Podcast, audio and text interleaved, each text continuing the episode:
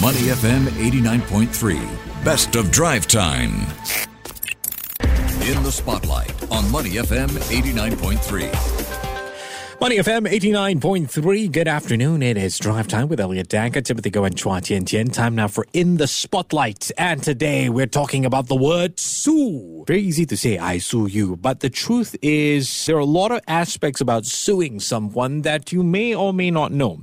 It's formally called litigation. It involves a lot of things from costs time. And there are various courts, okay? You don't just go to one court and then it's done. If you appeal and you end up going to the high court, that's two years of your life that you're not going to get back. The damage done to the relationship between the two parties, it's almost irreversible. So, you know, when you consider it's very difficult to predict the outcome of uh, such litigation processes, there is this thing called alternative dispute resolution. That's come to the forefront and it's got the ability to offer parties the means of settling disputes outside of court. It's a quicker, cleaner, potentially cleaner method. But how does it work? Well, on the line with me is Colin Millward, who is the COO and co-founder of ResoX.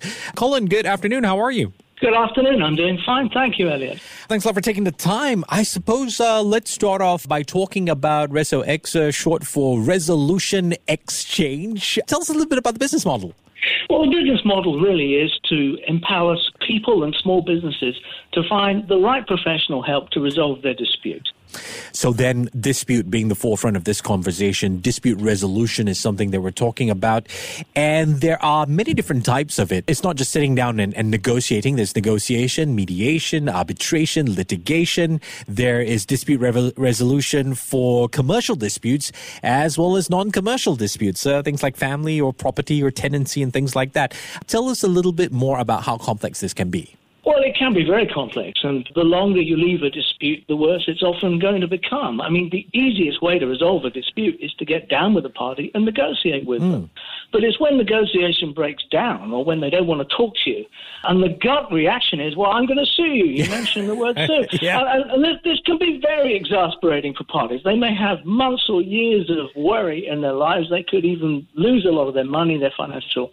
So, are there other ways to do it? Yeah. Sure, litigation is when you're going in front of a judge. Mm-hmm.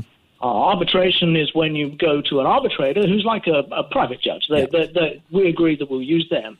Uh, uh, mediation's a little bit special because as a, as a mediator myself, I can say that whereas a, a judge or an arbitrator will look back and make the parties revisit what they did, as a mediator, I'm there to try and help you find a way forward. Mm. So I'm there trying to build the relationship between the parties, and that can be a much less distressing experience for them. Mm. I did a, a, mediation module in law school, and the only mm. person distressed was me because I hate the thing, hate the thing altogether.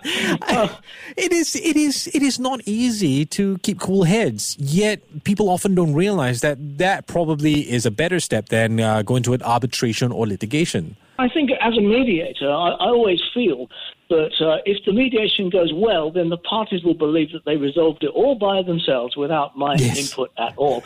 Um, whereas, of course, we're actually working feverishly hard to try and, and get this done. We need a lot of training and experience. Yeah. Not, many people can be mediators, but yeah. not everybody. So it is a skill set. Yeah, I did ones where I got the names wrong, and uh, guess who needed mediation after that? But Colin, I, want, I want to talk about litigation, so the formal word for suing. What are some of the misconceptions surrounding litigation? I know you brought up earlier on that people don't often think about the cost and the time that goes into all of this. Well, it's usually passion and, anger that leads mm. down that path. Mm. So you, this thing starts slowly and, and snowballs. And, and, I think the misconception is that, that lawyers are there just to you know, take everyone's money, and, and that, that's a common misconception because we work with lawyers a lot. They know exactly what they're doing. They're very much on the side of their clients and really you've got to be out of your mind to, to go all the way through the court. Uh, nobody rightly wants to do that. But if you've got the right professional help behind you, you will find the most cost effective way to do it. Mm, yeah, definitely not cost effective when you find yourself in the high court. Uh, Absolutely time, not. time Absolutely as well. Not. Gosh, um, you don't want to be there. Yeah, although it's a, it is a nice room. But uh, Colin, the rise of online alternative dispute solution. Tell me a little bit more about this. I I think it's a lot more real and digestible when you tell a person take on this alternative resolution because this is not a trial, and suddenly the reality hits. You know, alternative dispute resolution has gradually been getting a bigger and bigger profile over the last, say, 20 years. When people realize that maybe there are other ways that things could be done. You know, Singapore is in the lead with this. We've even got a treaty that we agreed globally. So Singapore is actually culturally a very good fit for mediation. We're not so much confrontational people here. But also, it is a way of getting parties around a table to find a way forward. So, uh, many lawyers are actually also qualified mediators as well. Mm-hmm. They can mm-hmm. wear two hats. Mm-hmm. So the, the, game is to get people to sit around the table and we look at the, all of the situation and see what we can identify as what are the true drivers to a solution. I guess it's a little bit personal since you yourself are a trained mediator. What do you think is the most important skill set when it comes to mediating? Because you're mediating different scenarios. You could be dealing with the commercial disputes. That maybe yeah. you can have a little bit less emotion. But it's worse when it's a family dispute. Sure, when it's a family dispute, emotions are running high, but mm. don't discount the commercial ones because okay. I've been in situations where the founder of the company's been sitting there. He's got a 30 year old business, and the guy is very, very much passionate about it. Uh, in an organization, you tend to think we are right.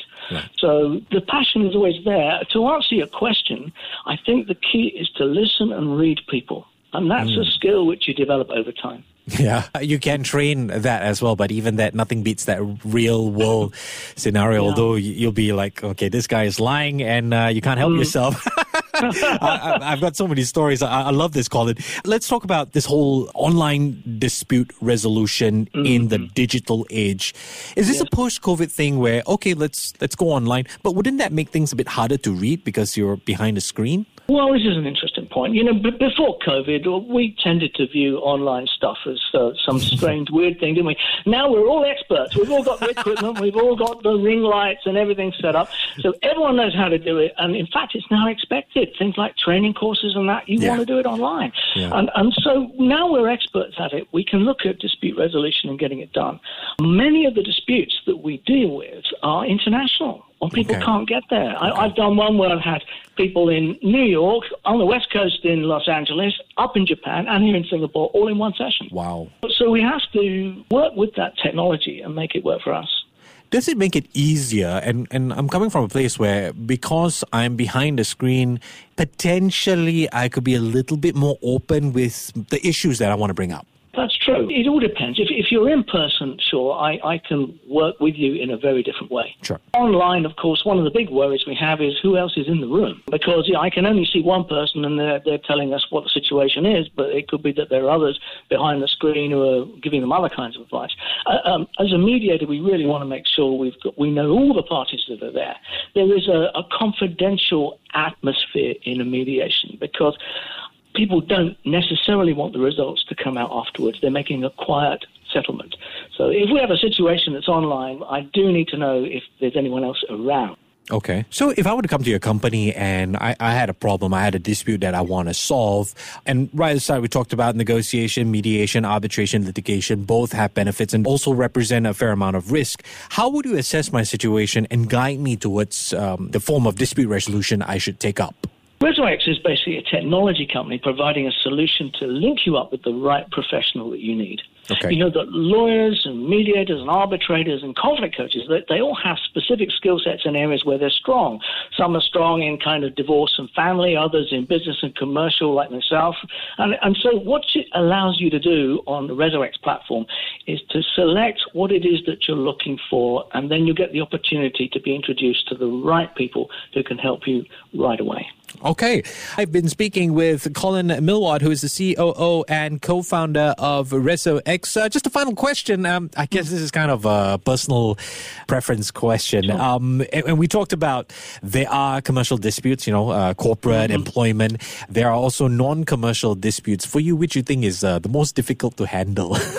oh, well, you know, you can probably tell I'm a long term PR here and I'm very happy, but, but I, am I'm, I'm more of a, a logic person, more of a business person.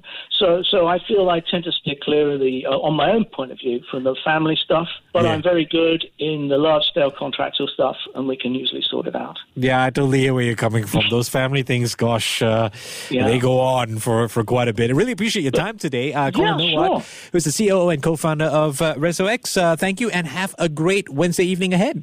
You too. Thank you very much, Elliot. It's great. Thanks. To listen to more great interviews, download our podcasts at moneyfm893.sg or download our audio app. That's A W E D I O. Available on Google Play or the App Store.